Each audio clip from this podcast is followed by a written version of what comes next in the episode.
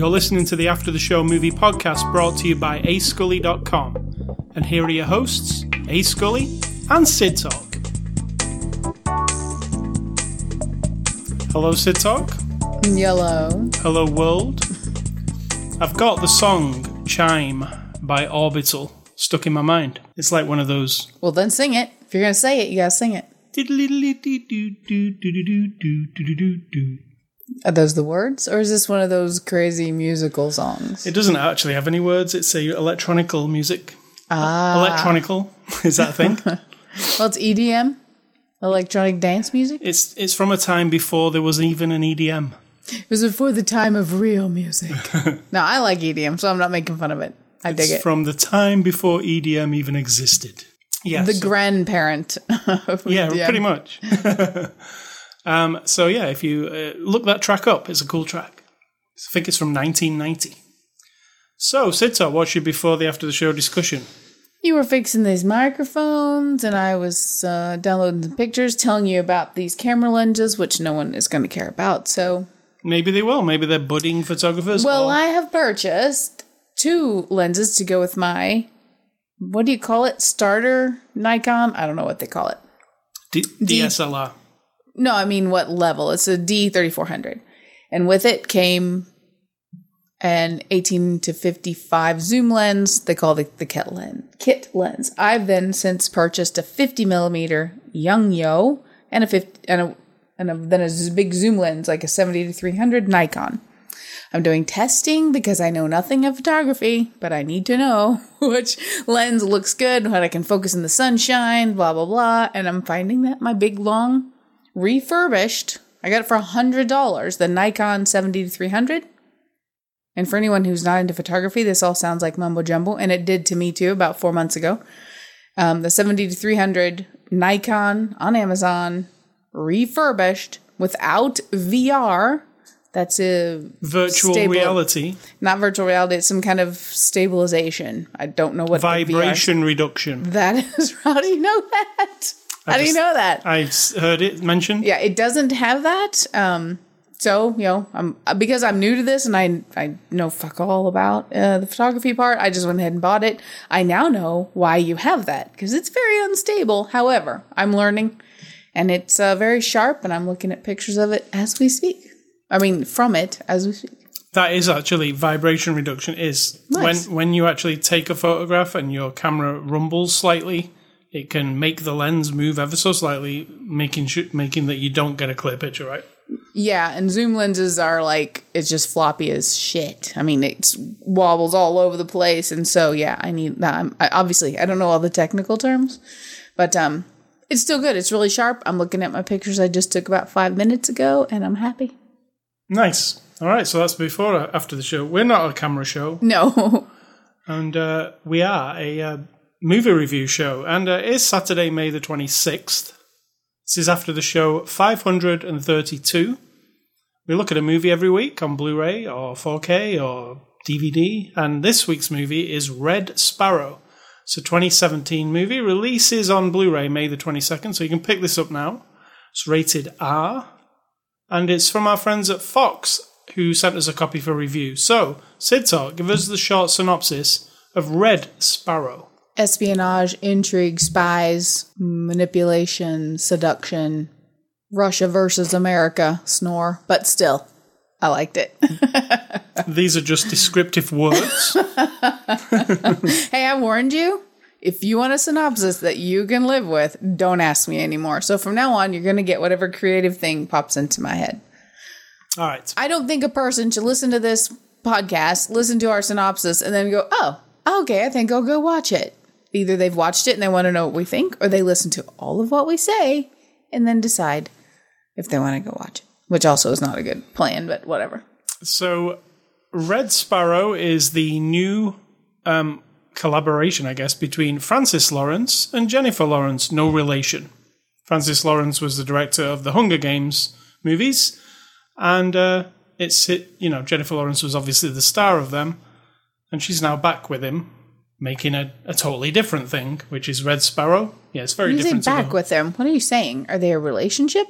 no, I mean they're teamed up like a Okay. you know like Stanley Kubrick and whoever he I don't know. Whoever his actor was, Mm. Paul Thomas Anderson and Daniel Day Lewis. Okay, I got it. Professional relationship. Got it. So um, it is a spy movie. I wasn't quite clear. Well, let's start. There'll be some spoilers during this um, review. So go and see this movie. Come back and then listen to what we have to say, or don't Get it, go and see get it this movie. spoiled. I'll get it spoiled. if that's your thing. Yeah. So, um, let me just ask you a question. What time, um, what date was this set? So I don't know. It feels like mm, 2010, 2015. it was never really established, though, right? no, I mean, it could have been now. I mean, it- Why?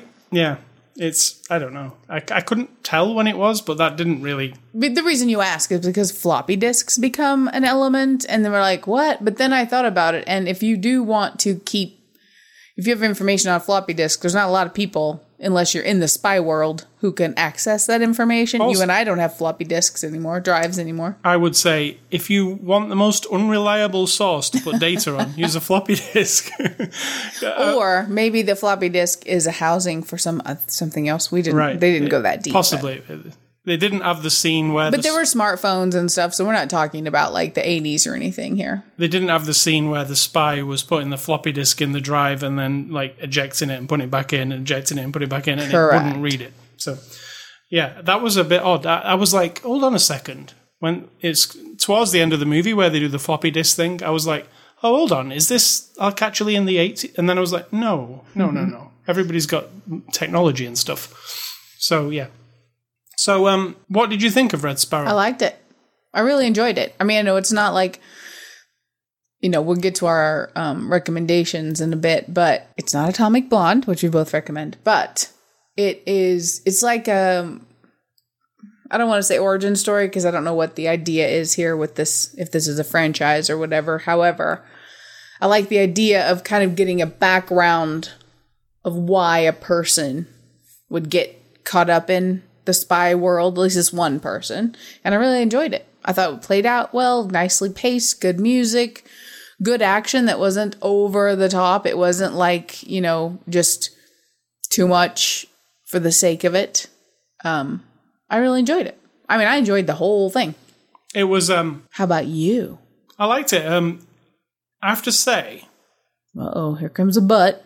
um, it's really well ph photographed. Like it, it's actually quite kind of classy looking all the time. Yeah, very. Um, it's very different.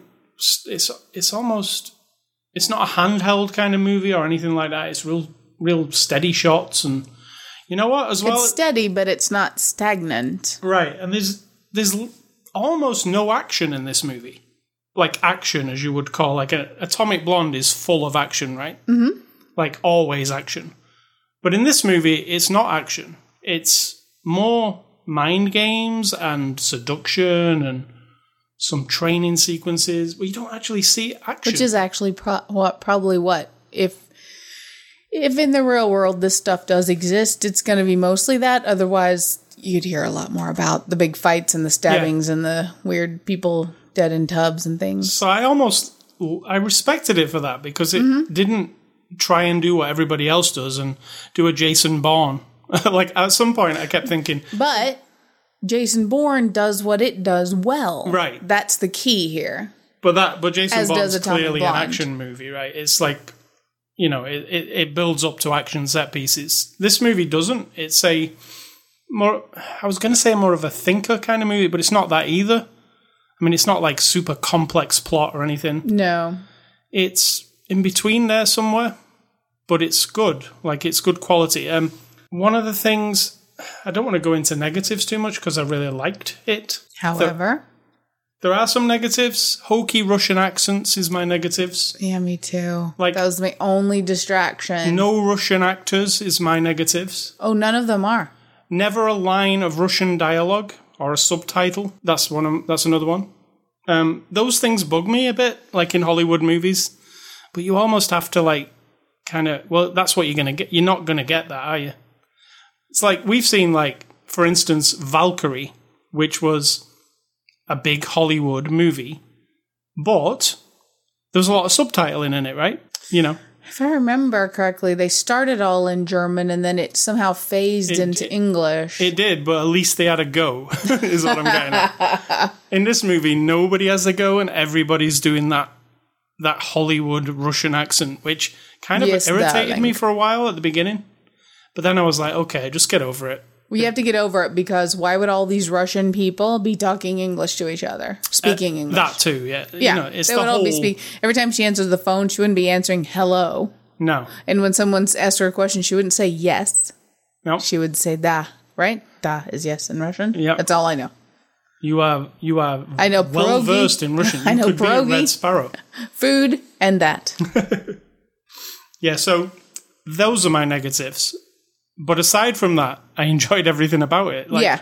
I, I, I said to you while we were watching it, I really appreciate its balls. This movie, it's really graphic. When it need, when it is graphic, it's graphic.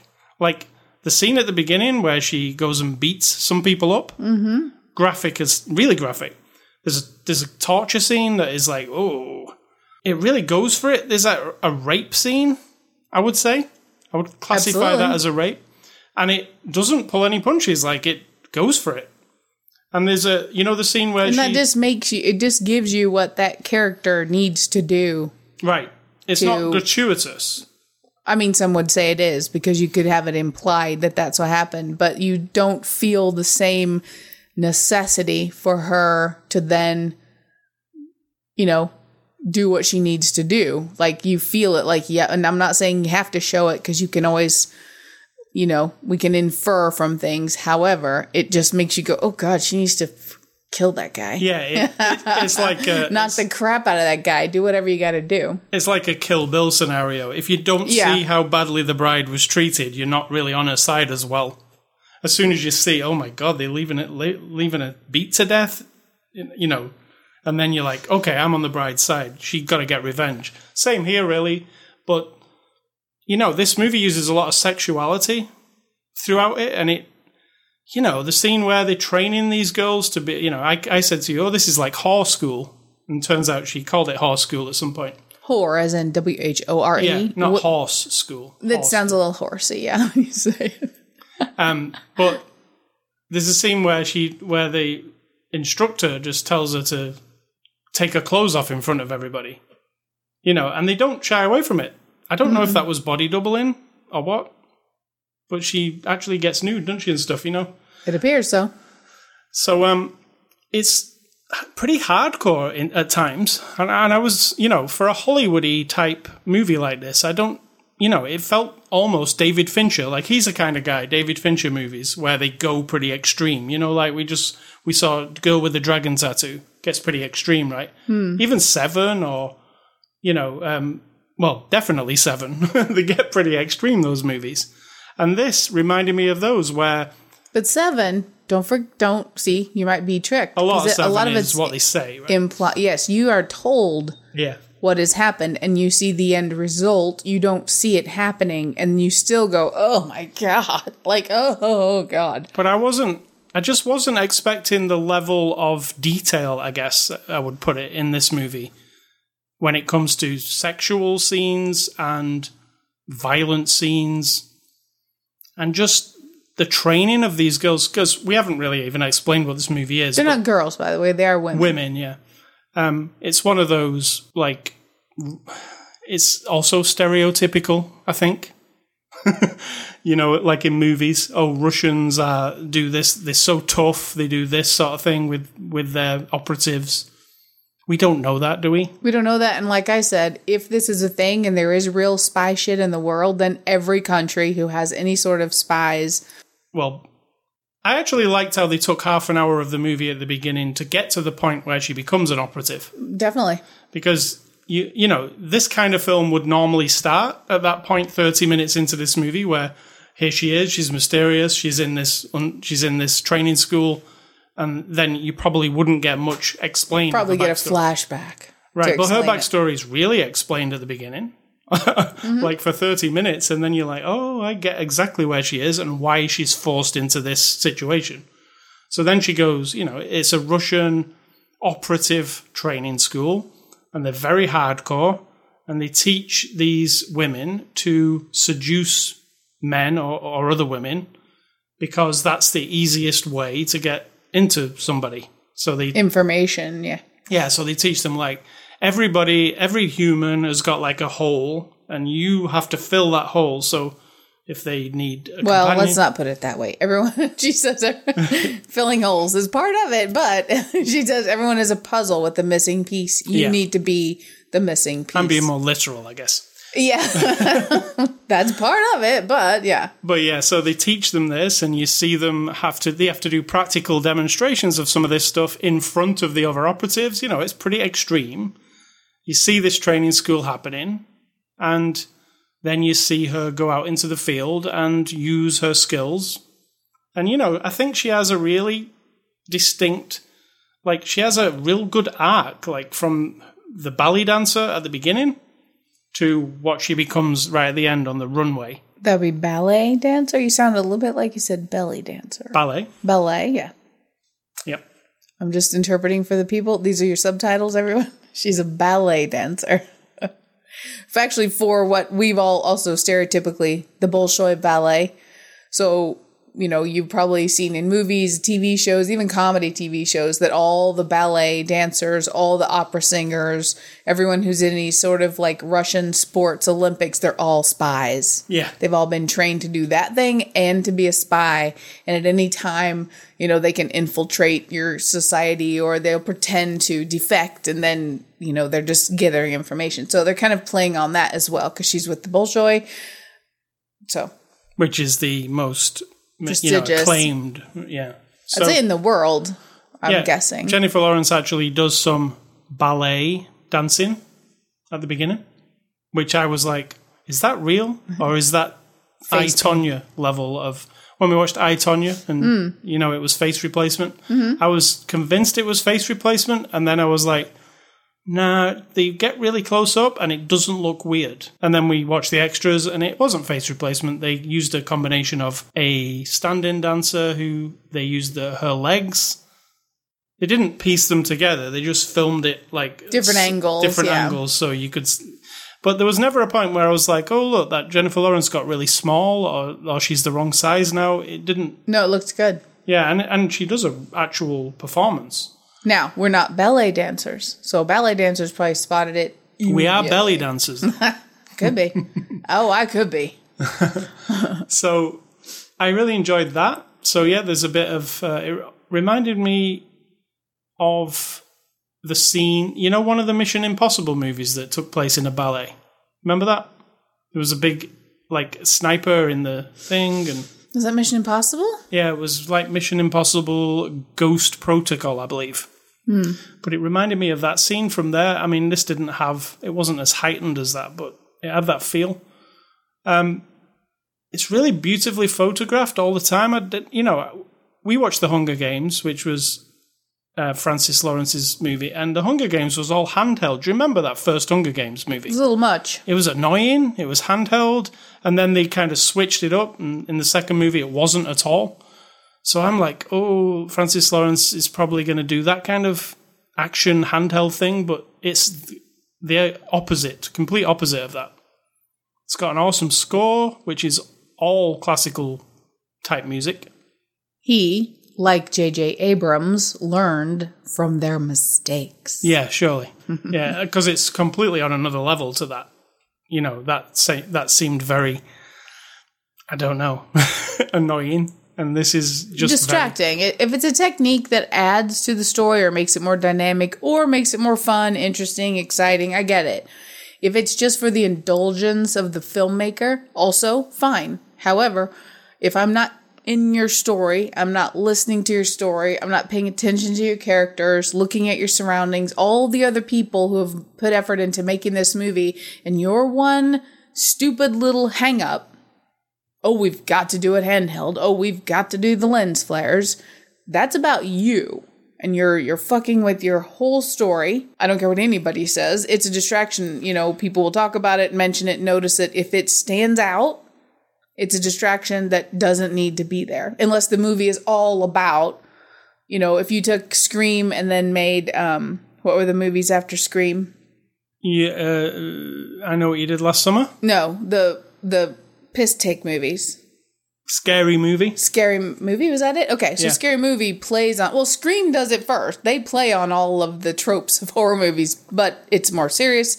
And then scary movie just totally takes the piss. If you made a movie and took all these director and cinematographer like kind of like film school 101 or new tricks and gadgets and just threw it all out there. Like every single shot was something weird. You could even make fun of danny boyle. You could make fun of you know with the all different kinds of stuff. If you did that that would be fine. But when your movie like and then this one you're right. There's no nothing stood out to me about the filmmaking, the design, the look, none of that stood out. And while that sounds like, oh, that's not good, no, that's perfect because I am in the world. I believe what I'm seeing. I believe I'm in Russia. I believe I'm in Budapest. I believe I'm watching these people. That's all I need to know. Technique shouldn't jump out at me. No, and um, and concerning the plot of this movie, I was quite I was quite impressed by how many twists and turns there were, and how many I didn't see coming. Remember, we've told you spoil- spoilers, yeah. Yeah, I don't want to spoil that stuff, but, But even saying there's twists and turns is a spoiler of, so- of sorts because then you're sitting there waiting for it, Right. and then you're like, oh, was that it? Oh, was that it? well, I did say spoilers, so Correct. yeah. So, but there there are several twists and turns I didn't see coming. I don't know if you were the same. Not really. I mean, I appreciated the way that they were playing it and everybody against each other, but I pretty much from the first scene From figured the first out scene, from the ballet? first scene with the yeah introduction. Well, the first scene of introducing a particular person and the vibe. Yeah, I was like, okay, yeah, yeah. uh, I, I know I, I was I was taken off guard with a few things in it, um, so that was satisfying. I also like how it wasn't really trying to set up a sequel. It's not really that. Yeah, that's what I was saying. Like, it's not, I don't know the plans for this person, but I like that her story is contained. Yeah, you could do a sequel, but it's not clearly going at the end. Hey, stick stick around for next year's sequel because here's what's going to happen. Yeah. it doesn't do that. I, I appreciate that because many movies kind of lean on that at the end of a movie. They go, "Oh, we might make this into a franchise." Even Atomic Blonde was kind of a bit guilty of that. The end, the end scene was like, "Oh, look, we're probably going to see her again."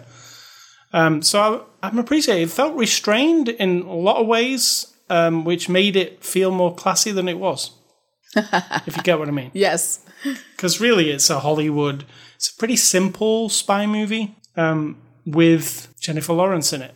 Yeah, it's okay to like movies that aren't like mind bending and life changing. It's Yeah. it's fun sometimes to just go along for the I ride. like, I like Marvel movies, then Yeah. you know.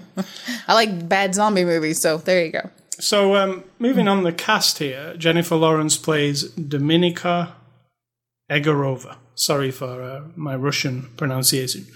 So what did you think of Jennifer Lawrence? I thought she was good. I mean, she the accent was a problem, I think. But Yep. I'm not Russian, so I can't really say it was really bad. I would like anyone who is Russian or you know speaks Russian or is around a lot of Russians.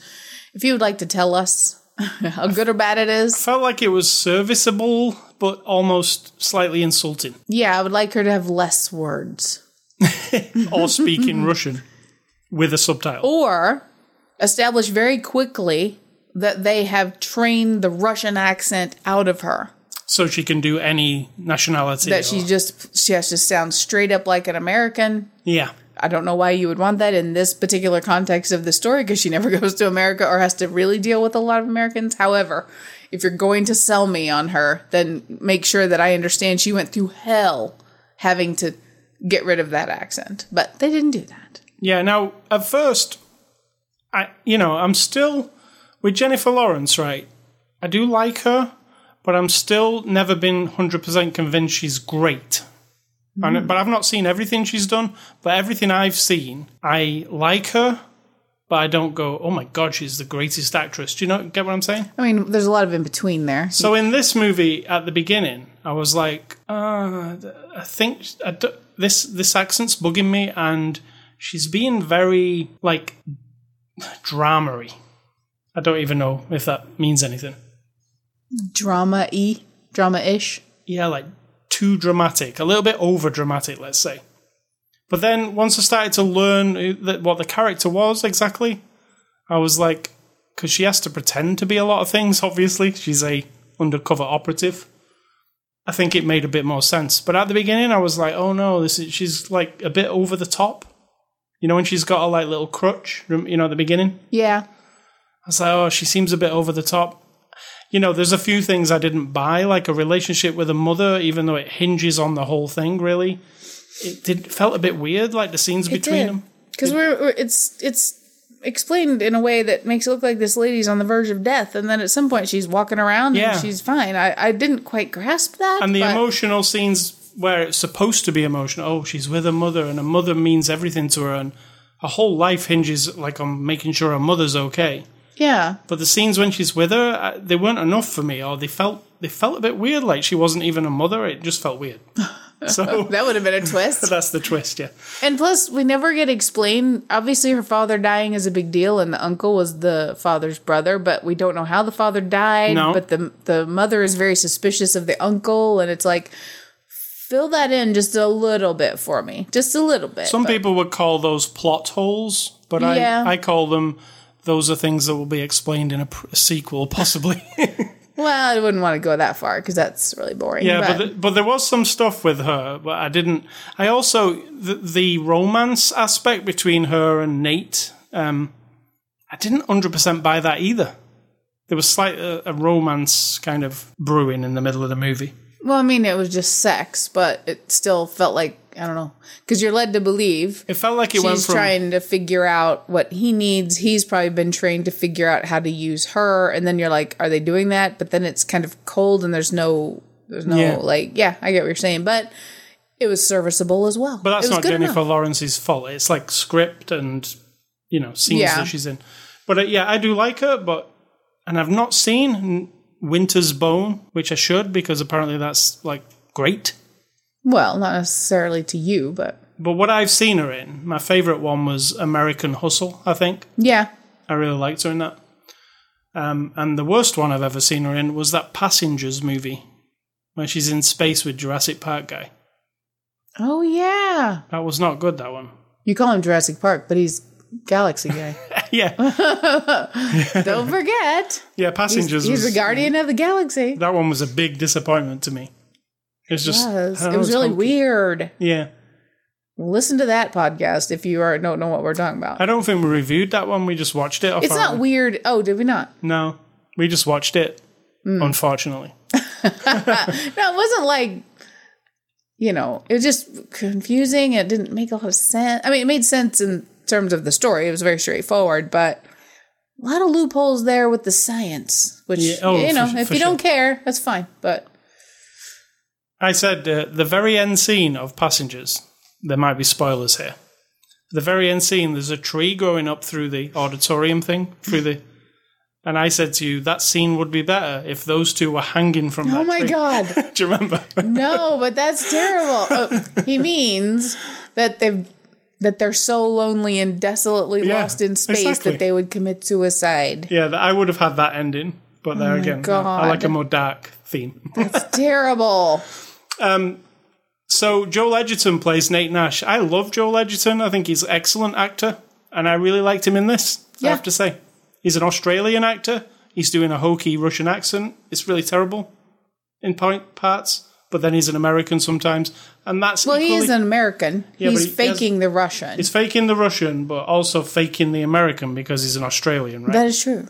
so that American that he fakes is also a bit. No, his American is fine. You're not an American, so you can't judge. I'm telling you, it was fine. Yeah, well, for me, it was. Yeah, I, I really like Joel You Edgerton. can't judge. That's like me saying someone has a bad British accent. True. You would be like, no, it's it's fine. No, it's a fine, fine, fine British accent. I don't know what that is. what is that? I don't know. That's what I'm saying. You can like tell me that that's bad. Possibly. um, so yeah, I like Joel Edgerton in this. I like him in things. I think I like him in things. I'm trying to think what I like him in, and then I'm like, he's been in so many things, but I've can't actually say. I was gonna say he was the new Bourne, but he wasn't. That was Hawkeye guy. Yeah, that was Hawkeye. It would have been better if it was Joel Edgerton, I think. He's a little more intense. So I don't know. The town, that guy was pretty intense in that. Yeah. So um, I put down Charlotte Rampling, who plays the matron. Did you like her? I think she did a good job of what she needed to She do. She did. She was awful in Dexter. Oh, was that her? She was Dexter's mother. Remember? Ooh.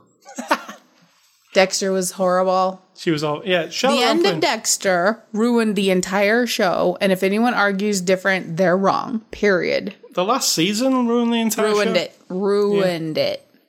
I would say Charlotte Rampling here, going back to her though. You know that scene where she's talking Let's about blame like, her. You know the scene where she's teaching them Mm-hmm. and she's some of the stuff that's coming out of her mouth. I was like, oh my god, this is hardcore. It is, but she did a good. She did well. Yeah, so I actually liked her. I thought she was good. And then uh, I also put down Jeremy Irons as General Korchnoi.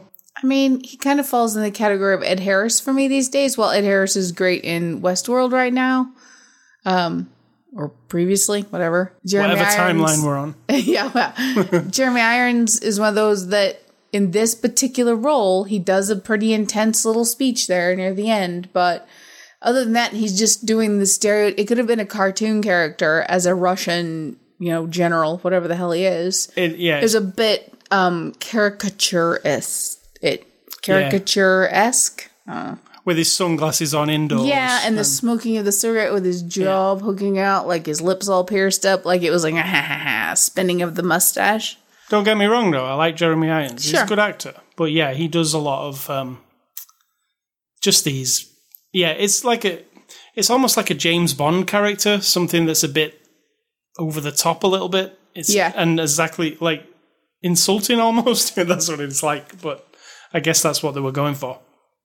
It's directed by Francis Lawrence. You'll know him from directing Hunger Games. And he also directed a movie called I Am Legend with uh, Mr. Will Smith. Did you like that one?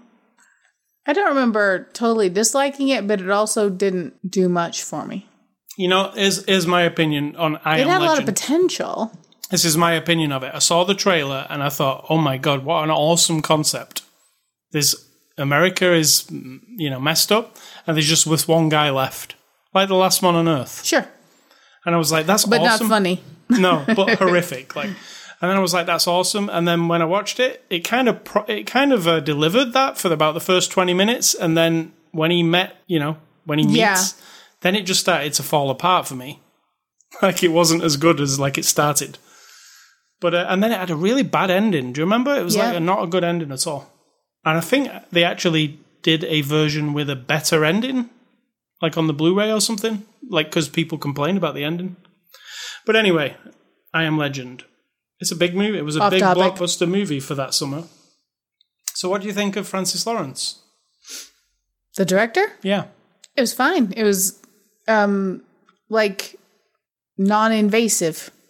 Yeah. He's, I mean, I don't know if that's a compliment, but to me, it's a good thing. I feel like he's really grown. I think this is like this might be the best thing I've seen from him. Like it's well shot. I know that's that, that might not be hundred percent down to him. Might just be his director of photography. Hmm. But it's it's a well plotted out movie. It's interesting the whole time. I thought Yeah. it's a good script. The whole thing is it's pretty good. The only thing is those insulting things, like I say, but you just have to get over that because that's how Hollywood movies operate, don't they? They're not. No Hollywood movie is going to have every actor speaking in Russian with subtitles the entire time, are they? They're just not going to do it. True. So you just Well- have to. Every Russian movie would, and then you could just put subtitles on it for everybody else. True. So um, extras, there are a bunch. Ninety minutes of extras actually on there. Um, you get to see Jennifer Lawrence do some ballet dancing. You get to see get to see them doing the stunts. There's a bit about like the uh, there was a book. This was a book originally. How they converted it into a movie. Um, decent extras, like well produced, not those like cheesy ones. I would say. So um, Agree. so what's your overall on uh, Red Sparrow? I enjoyed it. Would you recommend it to everyone or not? Those are my only two choices. I no, a- I would not recommend it to everyone on the whole planet or everyone I know. No, very handful of people, just like every movie. most every movie of people that I know who would sit down and enjoy this. You have a friend who turned it off after 20 minutes because he actu- was bored. He actually turned it off after one hour. He told me. Okay. um, and Still, he said, you've invested an hour. and his um, Hang in there. comment was most boring movie ever made. Really? I, you know what? I could challenge him on that. I know movies that he would be like, I concede that one was not you know- the most Do you know that movie." French movie called Blue, where Yeah. it's just a blue screen for three hours? There's also the one driving for hours. It Yeah. goes and then somebody gets a blowjob at the end. He wouldn't hang in there for that one either. Oh, it's that was- literally just that. That was the brown bunny. Right. Yeah, Yeah. true. He'd be fast forwarding. Fast forwarding. That was Chloe Sevigny who gives the blowjob. it was. and it wasn't real. Actually, it was just a prosthetic. Right. Well, it's a, it's a movie. So, um, yeah, um, I would definitely recommend this movie. It's kind of right on my alley. I like, you know, I like Bond movies. I like Bond movies. I like anything with some kind of like espionage or trying to like pretend to be another thing or, you know, I like that kind of This stuff. is very telling about you. this gives a um, good feel of like globetrotting a little bit as well. It goes to different cities. Just a couple. Yeah. I mean, you go to London, for five seconds, Budapest, which could be anywhere because to me, I don't know enough about these places, but I'm convinced they're going there. I Yeah. just, um, I don't know that for a fact. And they probably didn't. No. But yeah, it moves around a little bit. I mean, one city looks like another city sometimes. Mm-hmm. You know, those first two places, they went from one place to the next place. They could be the same place, really, f- as far as the way it looked. But you do get a feeling of moving around. You do get a feeling of visceral. The torture scene, there is a torture scene in this movie. So if you don't like that kind of thing, I was wincing at that scene. Do any of us like that kind of thing? Well, probably somebody does, but no, we don't like to see it. But it, it it's important to this. and it's very wincy. It Oh, was wow, making me go, ooh, that is really bad. So yeah, How about um, the skin shaving off? yeah. Somebody said uh, that this isn't. actu- Somebody said uh, on the IMDb reviews I was looking at was they took a like a fourteen year old daughter to see this at the cinema, and because she loves Jennifer Lawrence in the Hunger Games, and like an hour and fifteen minutes, they just had to leave because it was too much. Well, yeah. so yeah, don't Do take your kids. research, mom and dad. Yeah, this is not Hunger Games. it's not the sequel. It's not the, you know, it's a different thing, and it is very adult, and it is very. It really took them that long because if I was my 14 year old kid, it would have been about, I don't know, 30 minutes in. Yeah. So um, yeah, I would recommend this highly. I really enjoyed it. I didn't think it was boring, and I thought it was, you know, I loved Atomic Blonde. Recent, you know, it wasn't that long ago, was it? And this is not like that, but it's that kind of vibe. It's just a different. I mean, it's a take. woman who's a spy. Yeah, so. different take on it though. It's it's she's less well, she's no less kick-ass actually. She's just as hardcore. You just don't see it. No, she, um, I don't know about that. I'd have to disagree, but So um, yeah, I would recommend that. It's uh, from our friends at Fox. You can pick it up now. Next week we're going to be reviewing a horror movie, and it'll be The Strangers. Prey by Night, which is the sequel to The Strangers, which was a movie from about 10 years ago with Liv Tyler that I really enjoyed. And that end scene really sticks in my mind. I can't even forget it. Do you remember? yeah. You know what I'm talking about, right? Yeah. That scene, oh, that scene made the movie for me. I was like, holy shit, this is fucked up. so yeah, we're going to see the sequel. So uh, stay tuned, and next week you will bring that to you. So movie recommendations based on this movie. I'm going with, uh, you know, uh, Daniel Craig's first Bond film, Casino Royale. It contains a bit of a torture scene, and he's very undercover in that one. And it kind of reminded me a bit Not of in that scene, he wasn't. No, he was not. But it reminded me. There was moments in this movie where I was thinking of Bond, so that's a good thing because I love Bond, and obviously Atomic Blonde, which I also really loved. I love Atomic Blonde. It's got some awesome music. Um, she's really kick-ass in it. I would watch it again. Yeah, but do you like her better than Kick Ass? the movie Kick Ass, I mean. It's a totally different thing. It is.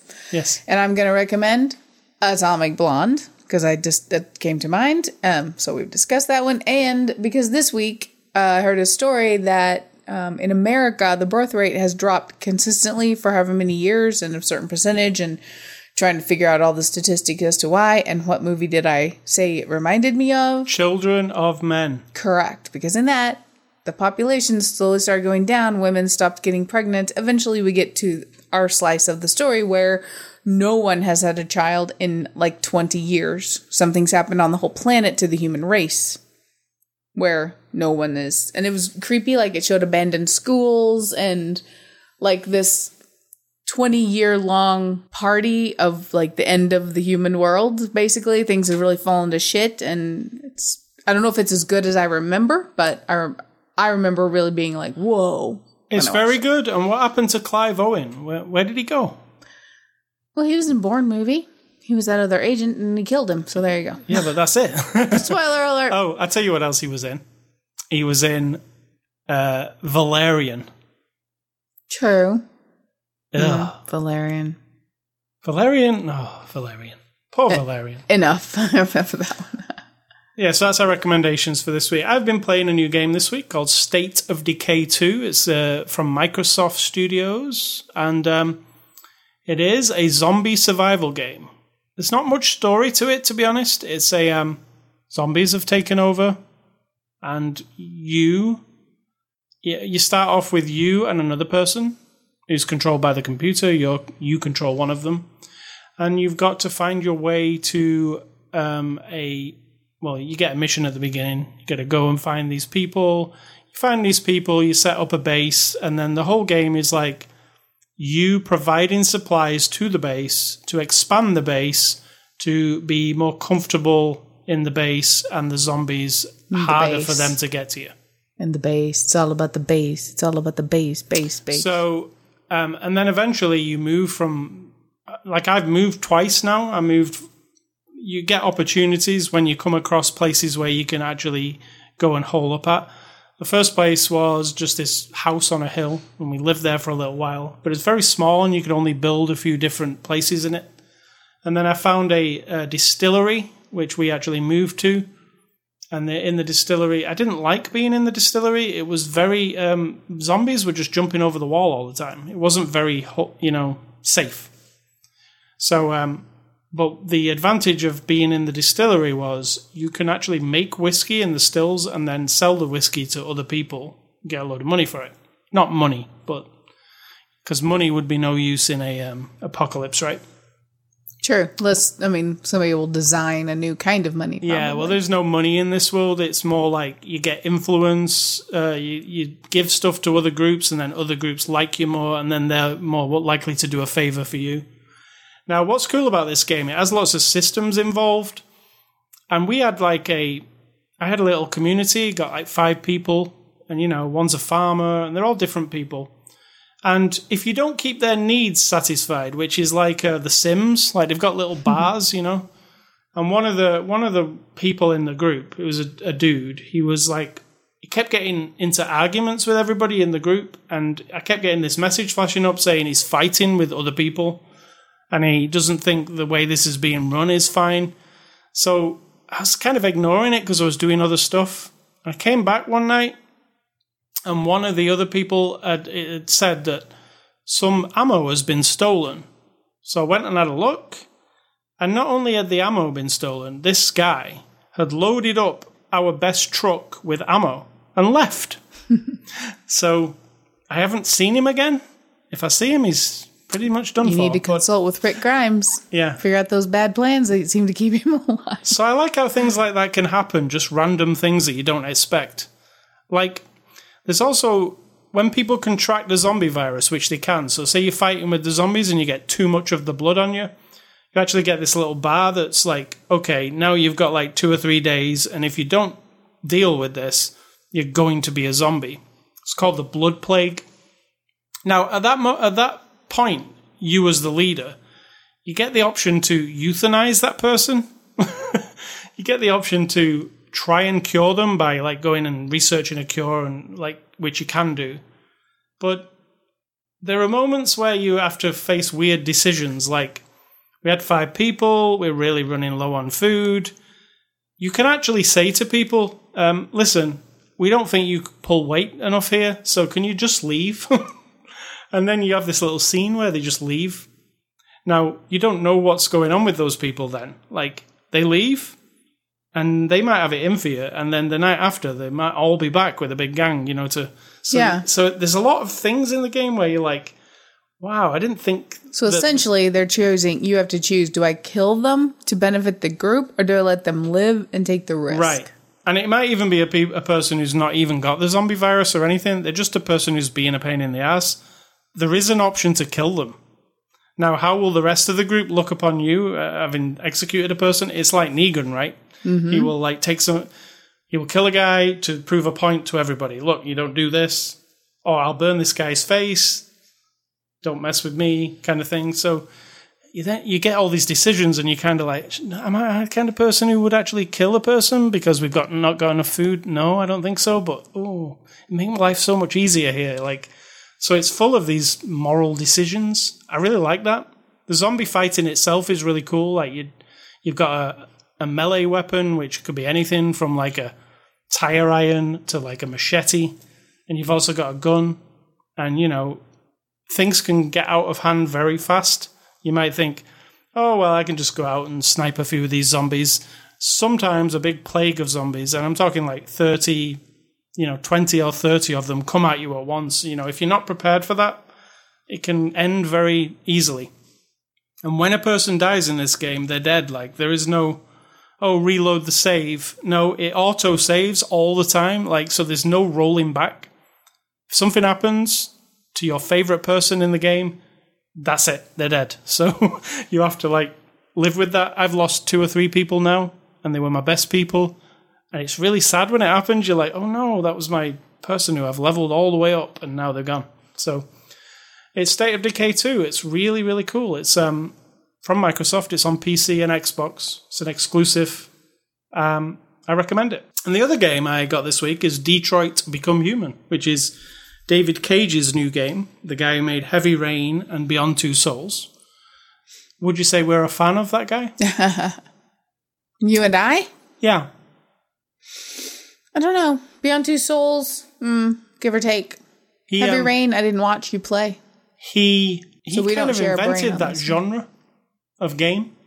Telltale kind of ran with it. So you're answering your own question, which is uh, yes, you're a fan. I say no. I'm saying um, personally, um, Beyond Two Souls, I can take it or leave it. I thought it was a really good technical achievement on a PS3. You know, having Ellen Page in your game and actually not thinking, oh look, it's video game Ellen Page. Actually, the performance was all there, right? You know, you could see her emotions. Really good voice acting. You know, but that story kind of fell apart. It got a bit too sci-fi for me. It got a bit weird Yeah.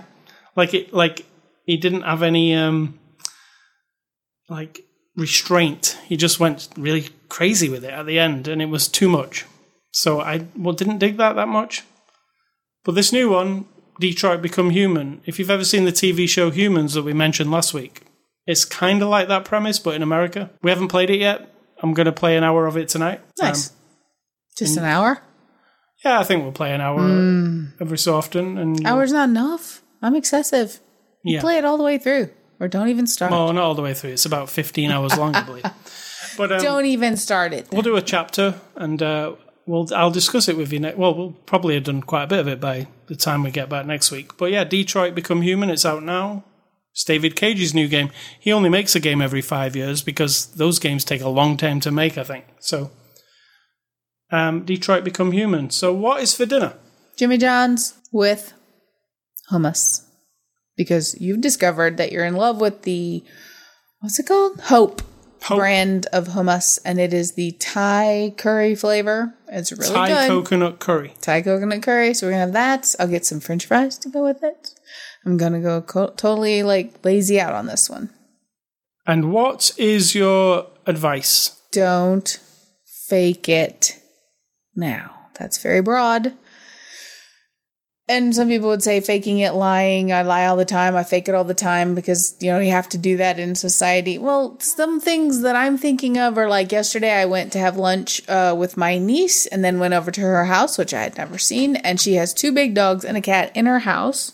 I am not an animal fan. ironically, you and I are vegetarians. So We don't eat the animals anymore, but I don't care about animals. I don't cozy up to them. I don't ooh and all over them. I couldn't give a shit how soft the cat's fur is or how cute it is or cat pictures, none of that. I understand. I mean, I I see that these animals have personality of their own, you know, they they respond different ways, different things. So I just see them as I don't know, a kind of creature that I'm not particularly interested in like cozying up to. I don't know what else it is, but I, I don't walk in the door and when my niece who's in love with her animals of course and they they think of them as their children they have no children and that's just how they are. I don't go like oh come here. Oh you're so cute.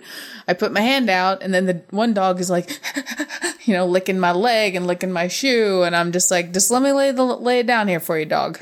This ant not an animal person. Just so you know and the dog like stared up at me. You know like oh what why are you talking to me like that? Why aren't you going oohing and awing about how cute I am and petting me? And I'm just like, nope, nope, that is not me. So I'm not going to fake it so that my niece is in that moment. Like, I don't sit there and say, like, get the dog off me because I don't really care if the dog licks my foot or my leg or jumps on me. That doesn't bother me at all. I mean, if it's a big, huge dog and it's covered with snot and spit, maybe I'd be like, oh my God, gross. But I would do that if it was somebody's snotty nosed child. you know what I mean? If somebody's boogery child came up and started rubbing rubbing against me or getting on my lap or whatever, I'd be like, "Uh, can we have a tissue, please?" That's exactly how I would react. But the dog was fine; it wasn't doesn't bother me at all. The cat crawling around on me doesn't bother me. Um, I just am not going to respond in a fake way to make my niece whatever. I mean, she knows I'm not uncomfortable in her house because of her animals. I don't act uncomfortable that I'm aware of. I mean, I'm not I, I can imagine my sister, who's the other aunt, one of the other aunts, would be like, "Oh, she loves dogs and cats."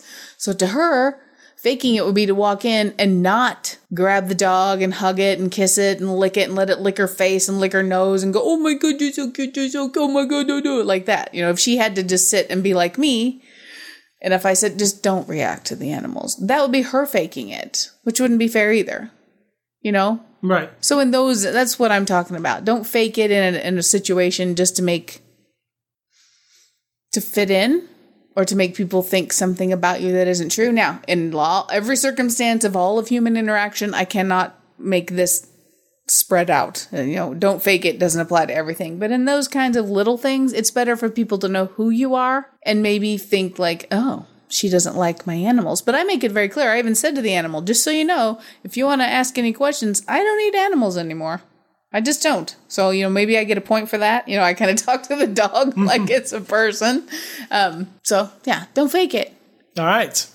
So um, go to ascully.com and sidtalk.com. There are websites. You can look at them. You can also go to Twitter and Facebook. You can look at those too. You can look at You them. can just look at it.